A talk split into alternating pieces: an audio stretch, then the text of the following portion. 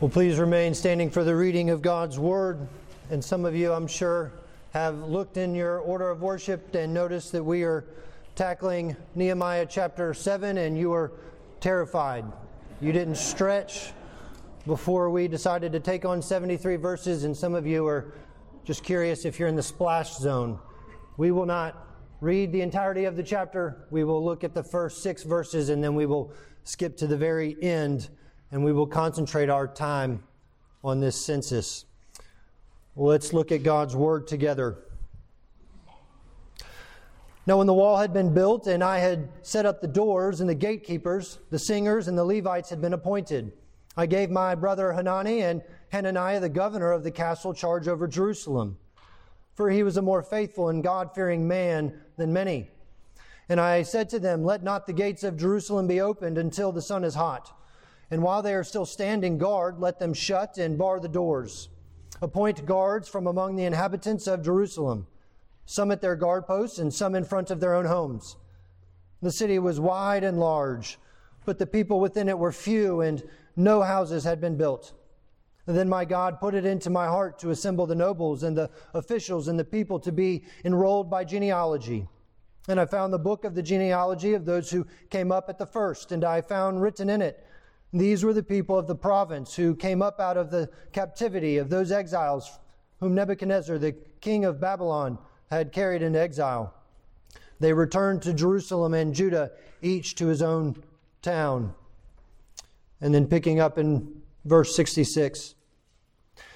The whole assembly together was 42,360, besides their male and female servants, of whom there were 7,337. And they had 245 singers, male and female. Their horses were 736, their mules 245, their camels 435, and their donkeys 6,720. Now, some of the heads of fathers' houses gave to the work. The governor gave to the treasury 1,000 darics of gold, 50 basins, 30 priests' garments, and 500 minas of silver. And some of the heads of fathers' houses gave into the treasury of the work 20,000 darics of gold, and 2,200 minas of silver. And what the rest of the people gave was 20,000 darics of gold, 2,000 minas of silver, and 67 priests' garments. So the priests, the Levites, the gatekeepers, the singers, some of the people, the temple servants, and all Israel lived in their towns. And when the seventh month had come, the people of Israel were in their towns. Let us pray together. Our God and our Father, we thank you for your word, your holy, inerrant, and inspired word. And as we direct our attention to it, we pray, O oh God, that you would help us.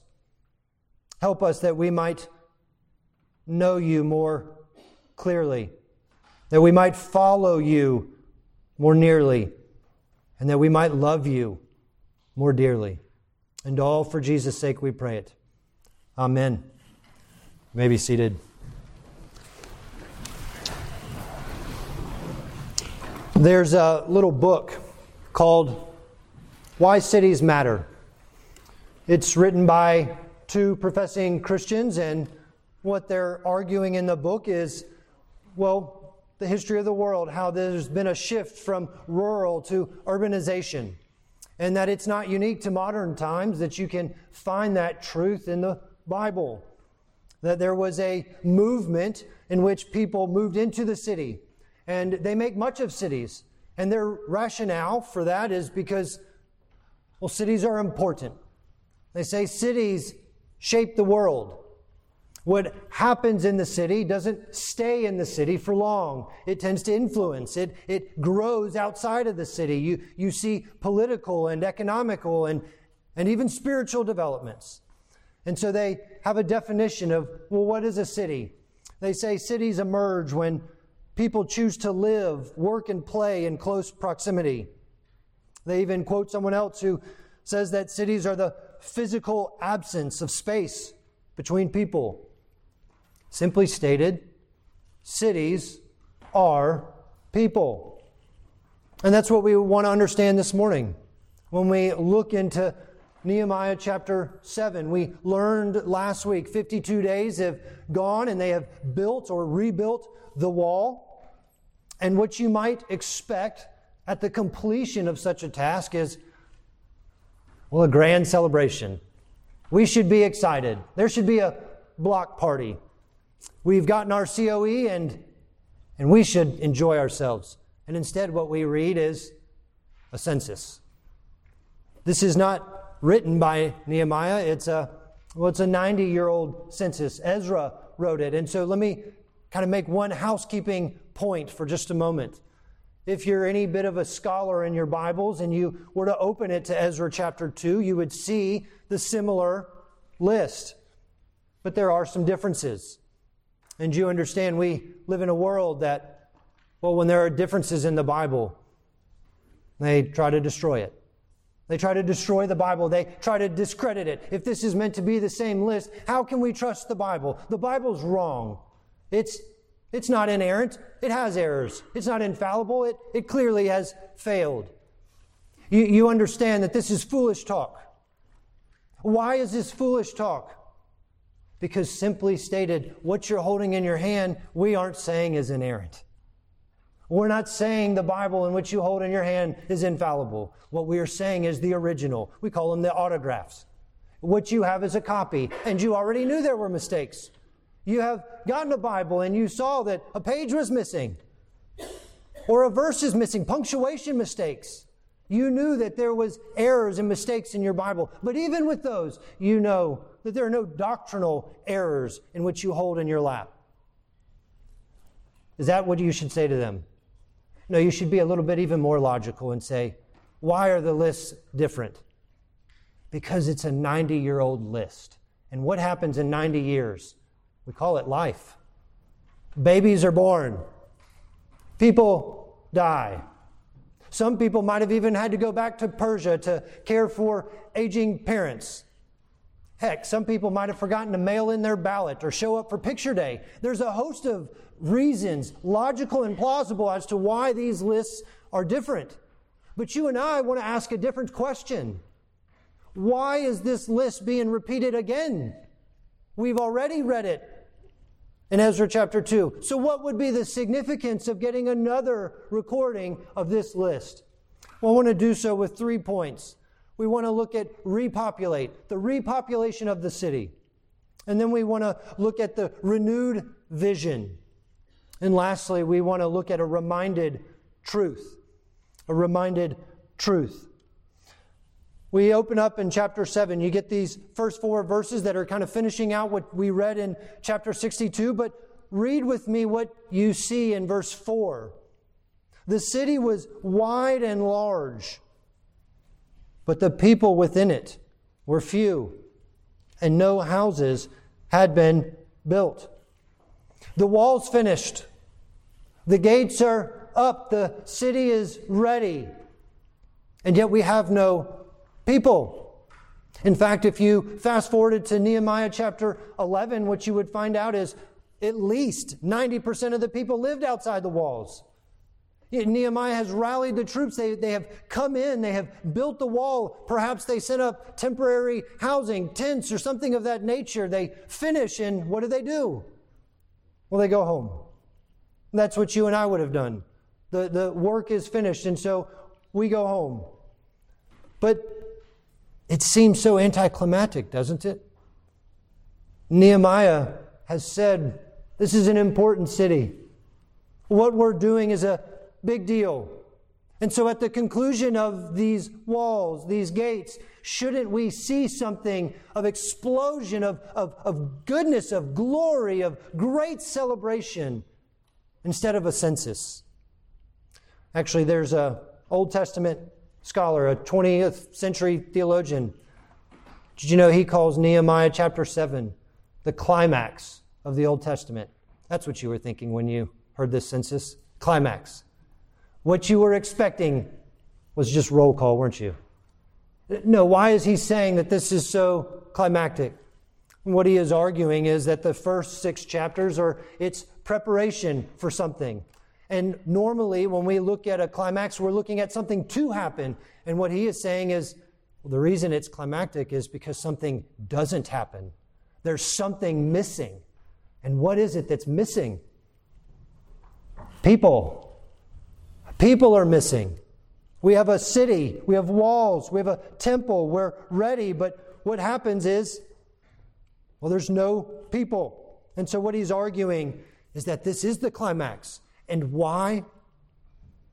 Because our God wants people. He wants a people for himself. Did you know that? Do, do you believe that? Is that how you view God? That God has a purpose for rebuilding a city because he wants to redeem people. He wants to call them by name, as Isaiah would tell us in chapter 43. Meditate on that for a second. That God doesn't need you, but he wants you. He doesn't have to have you, but he's made you for himself. It's a desire. And make no mistake that that is what the census is telling you. Look down at verses 7 to 25. I promise I won't try to pronounce all of these names. But what is it that you're looking at in these few verses? You're looking at the names of the sons of people. You're looking at names, the, the groups of people. It's just regular citizens. You're going to keep going, and then you're going to find out, well, there are priests. And the priests that you read about in verse 39, well, that's the Aaronic priesthood. Those are the priests that David had set apart in his kingdom. He had set apart 24, and there are, well, there are four left. And then you're going to go down a little further into verse 43, and you're going to see the Levites. Yes, those are priests too. You could, you could think of them as, well, priestly servants. They serve the other priests. We have singers, those who lead in worship, gatekeepers, those who provide protection in the temple and even in the city. And then in verse 57, we read the sons of Solomon's servants, the sons of Sotai, the sons of Sophereth, and the sons of Perida. Now, you reading that, you, you just thought that that might have sounded a little funny. But what you're reading here is those names aren't Jewish. Those aren't Jews, those are Gentiles. Those are people who have been engrafted into the people of God, who have been brought into this city. And God is rebuilding a city and redeeming a people, and He's doing it with ordinary folks. He's brought both Jew and Gentile. This list is telling us something. People matter to God.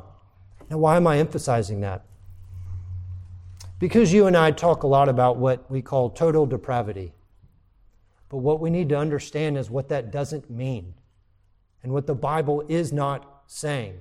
When we talk about total depravity, what we are not saying is that, well, what's wrong with us is that we're humans.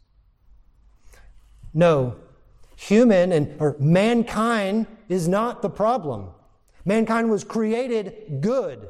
We fell into sin and now we have moral and ethical problems, but it's not your humanity. God's not trying to remake a group of people into an entirely different species. He wants people. So it's not a it's not a creation problem. It's an ethical problem. It's a moral problem because God wants people. He wants these people. He wants you. If you put your faith in Christ, that's Him reminding you, I'm rebuilding my city. I want a people for myself. And so, what you're getting in verse 4, it's the desire of God. It's a repopulation of Jerusalem, the city of God, because He wants a people for Himself. And He has made a promise, and He is beginning to fulfill that, even from a people who had been exiled. There's a repopulation of city. There's also a renewed vision. Look in verse 5.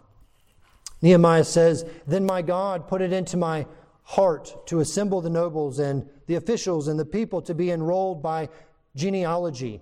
What is Nehemiah saying? He's saying that God has put something into his heart, that he needs to assemble a group of people. And before we go far, we need to address something. What is Nehemiah saying? What is he not saying? He is certainly not saying every desire that you have, every intuition that you have was put there by God. That was the lack of sleep you had last night. What is he saying? Nehemiah is not saying Well, you get to say, God told me. Why do we read these words from Nehemiah? My God. Do you see the possessiveness? Do you see the pronouns? That should stop you because you're in the Old Testament. The only people who used those kind of possessive pronouns of God were those who understood his covenant relationship with them. The Lord is my shepherd. O God, my God, earnestly I seek you. Paul picks up on that language, doesn't he, in the New Testament? The Lord, what? Loved me, and he gave himself for me. What Nehemiah is telling you is there's covenantal relationship, covenantal promise. This is not the modern day language. God told me. No, he did not. We need to be clear. God has not told you anything that's not in the Bible. He hasn't given you a new word. He hasn't given you different words. He hasn't given you a special or more words. What He gave you is the Word. And so we need to understand when we talk about life and God speaking to us, He speaks every moment you open your Bible. He speaks to you every single time. But that's where He speaks. Not just out and about, He speaks from His Word. That's where the power and presence of the Holy Spirit is. And so Nehemiah understands that.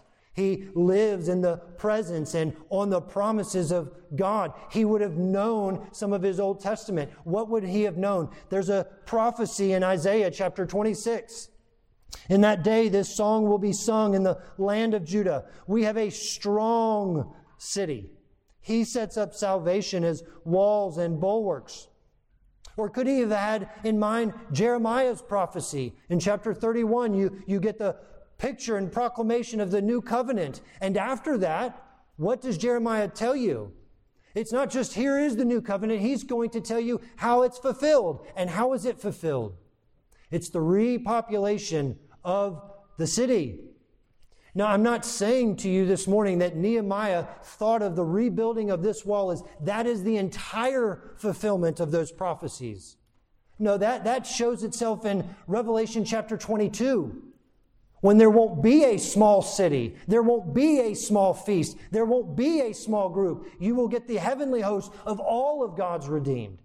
He knows that. But could he not have a gospel motivated vision that says, but God is doing something today?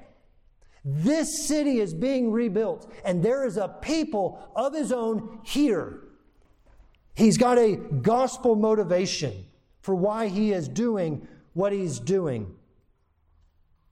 He's not looking to start a city planning firm. He doesn't think the housing market is about to blow up, so let's get in here. He's not worried about overpopulation. What he's worried about is the glory of God being demonstrated through the lives of his people. And so he has a vision, a renewed vision that says we need to rebuild this city. What are you thinking about right now?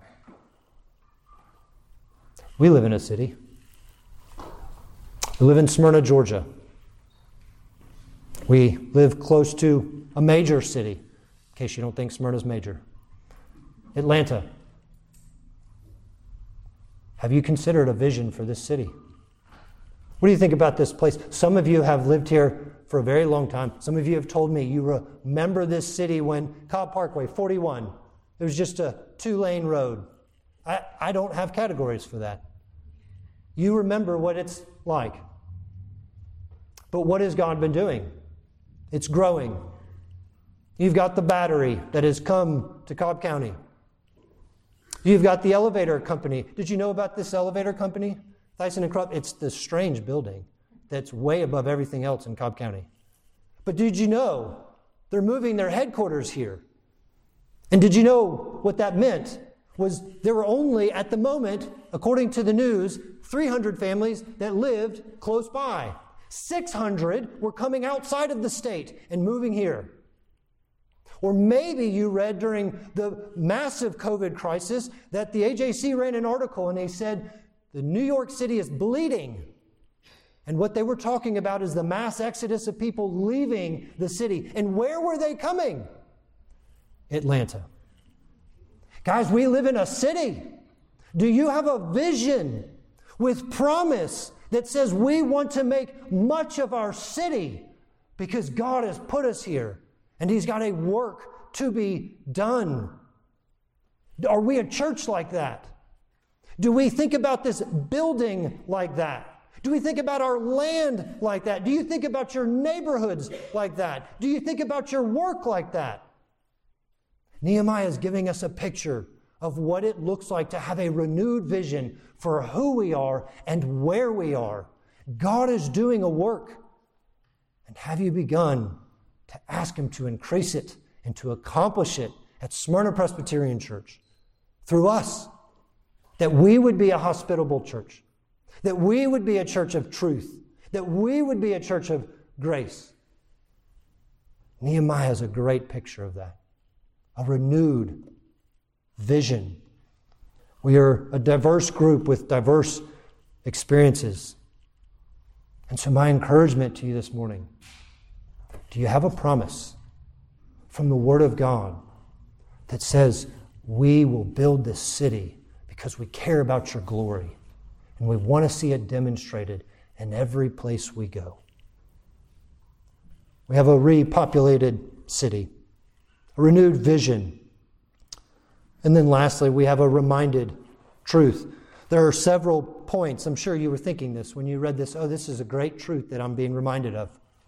Nehemiah is saying there are several points that you and I need to be confronted with on truth. We look over the census.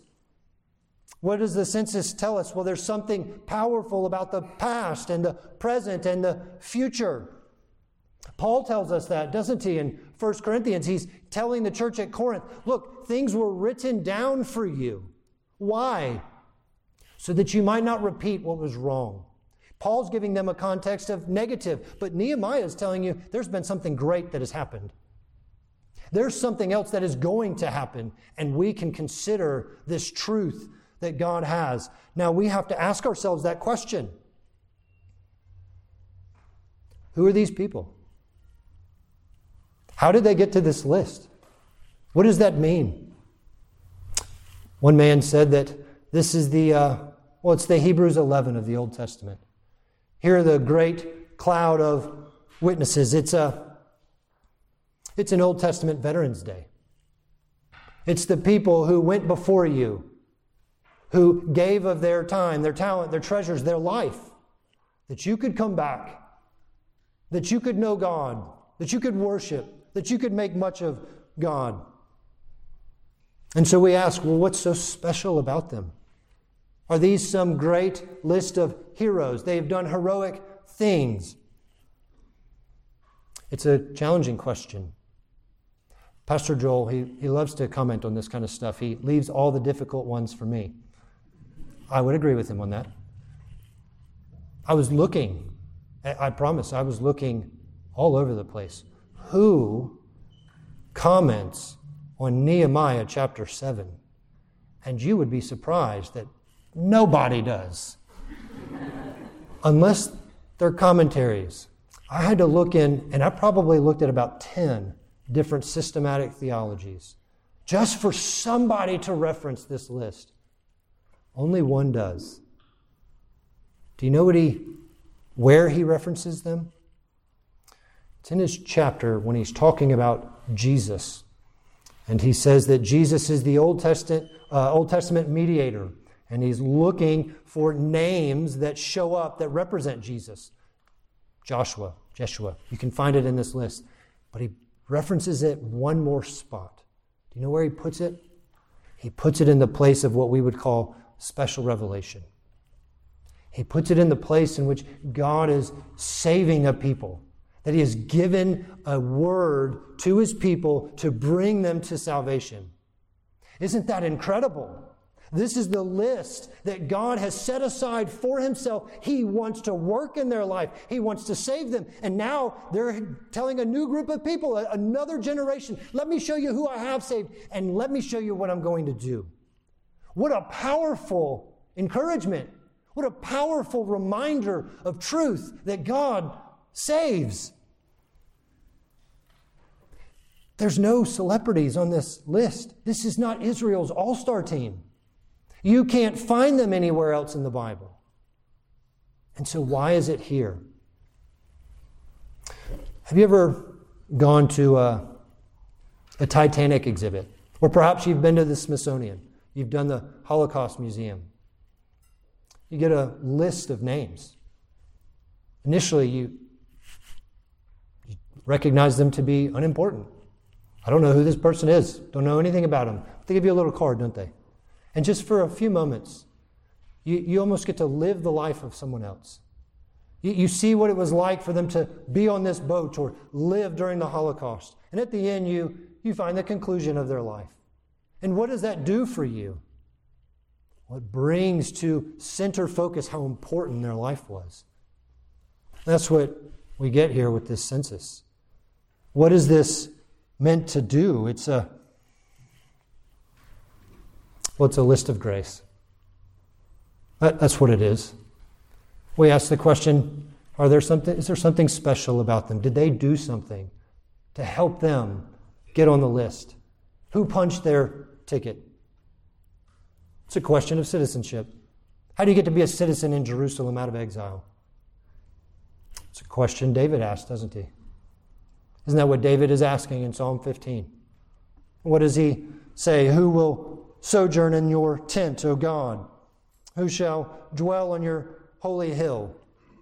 And then verses 2 to 5, he answers that question. And you're reading it closely, and what are you saying to yourself? That's not me. I don't, I don't meet those standards. I'm not, I'm not holy. I wouldn't make the list. There wouldn't be enough ballots for me. How could God require something like that perfection, knowing that the people are imperfect, that they are fallen, that they are depraved.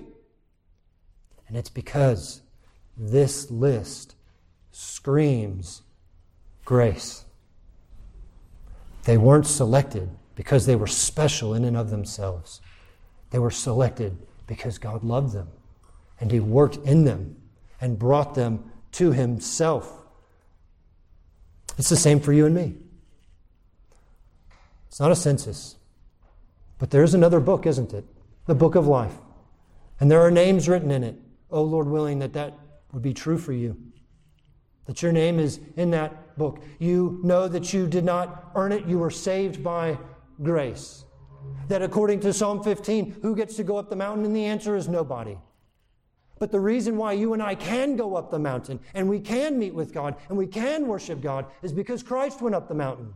And what he did not meet was an opportunity for worship. What he met was wrath. He took on the punishment that you and I deserve. He took the wrath of God that you might be welcomed into the presence of God to worship. It's called a list, a book of grace. And it's an issue of citizenship. And you and I are asking the question well, then how does one become a citizen? It's not unlike what we do in our own country. How does one become a citizen? You're born of a citizen. I understand we have some birthright stuff. That's not the context. You're born of a citizen. And then you and I actually have to confront ourselves, don't we? None of us were. You could say, I grew up in a Christian home. I have godly parents who love me, who told me the gospel, who reminded me of my baptism. And that is a good thing. That is a blessing from God, but it does not mean you were born a citizen. There was only one to be born a citizen, and his name is Jesus. You and I were born objects of wrath, separated, alienated from God. But the requirement does not change. To be in this kingdom, to be a citizen, you must be born of a citizen. And what does Jesus say? Flesh gives birth to flesh, but spirit gives birth to spirit. If you come to me and you put your trust and your faith in me, then you become a citizen of this great kingdom. It's a list of grace.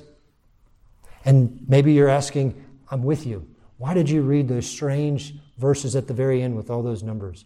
Because it's another reminder of truth. If you want to understand what grace does, grace takes one who was far off and brings them in. But what you get is, well, you get two things. It tells you as a believer, it's not optional to be a member of a church. These names were written down to document not their attendance, but to say they were involved. They understood God's grace and responded by joining and being a part of the covenant community. And that's the question that you and I have to wrestle with today. God has manifested His grace to us in Christ Jesus. But what do you do with grace? That's what verses 66 through 73 tell you. This is a, it's a list in which they gave to the work. And you recognize it, it wasn't some great economic time. This is what you would call a depression. And in the depression, the people of God gave. I'm not here to tell you about how much money you should give. That's not what I'm trying to talk about. It's a response to grace. When they see the grace and mercy of God, they are led to respond to it. And they responded by working and giving. Is that you? I'm not here just to ask do you give financially? Do you give your time? Do you give of your talents, the, the gifts that God has given you, because you understand the grace of God manifested to you. Isn't that what Paul says? What does he say in 2 Corinthians? For you know the grace of our Lord Jesus Christ, that though he was rich, yet for your sake he became poor, so that you, by his poverty, might become rich. Grace cost God his son. What's that grace worth to you? May we be a church that recognize that God is working and wants to repopulate his city. And it moves us to have a renewed vision, not just for our church, but for our city. And that it would lead us to be reminded of gospel truths that say, we understand grace and therefore we work according to it. Let me pray to that end.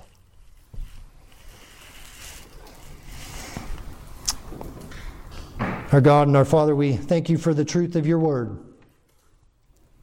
and that it is your eternal plan to redeem a people. It is your truth that guides us as your people. And it grants to us a vision for the work and glory of God. And it is your truth that reminds us of the gospel that without Christ we are far off. But in Christ, the grace and mercy of our God has been applied to us through the power of your Spirit. It makes us rich, it makes us citizens. Help us to deal with you honestly this day as we would consider your verbal promise of making people your own through the work of Christ. And may even the visible picture of baptism remind us of that promise that in all things we would hope in Christ and live for Christ. In Jesus' name, amen.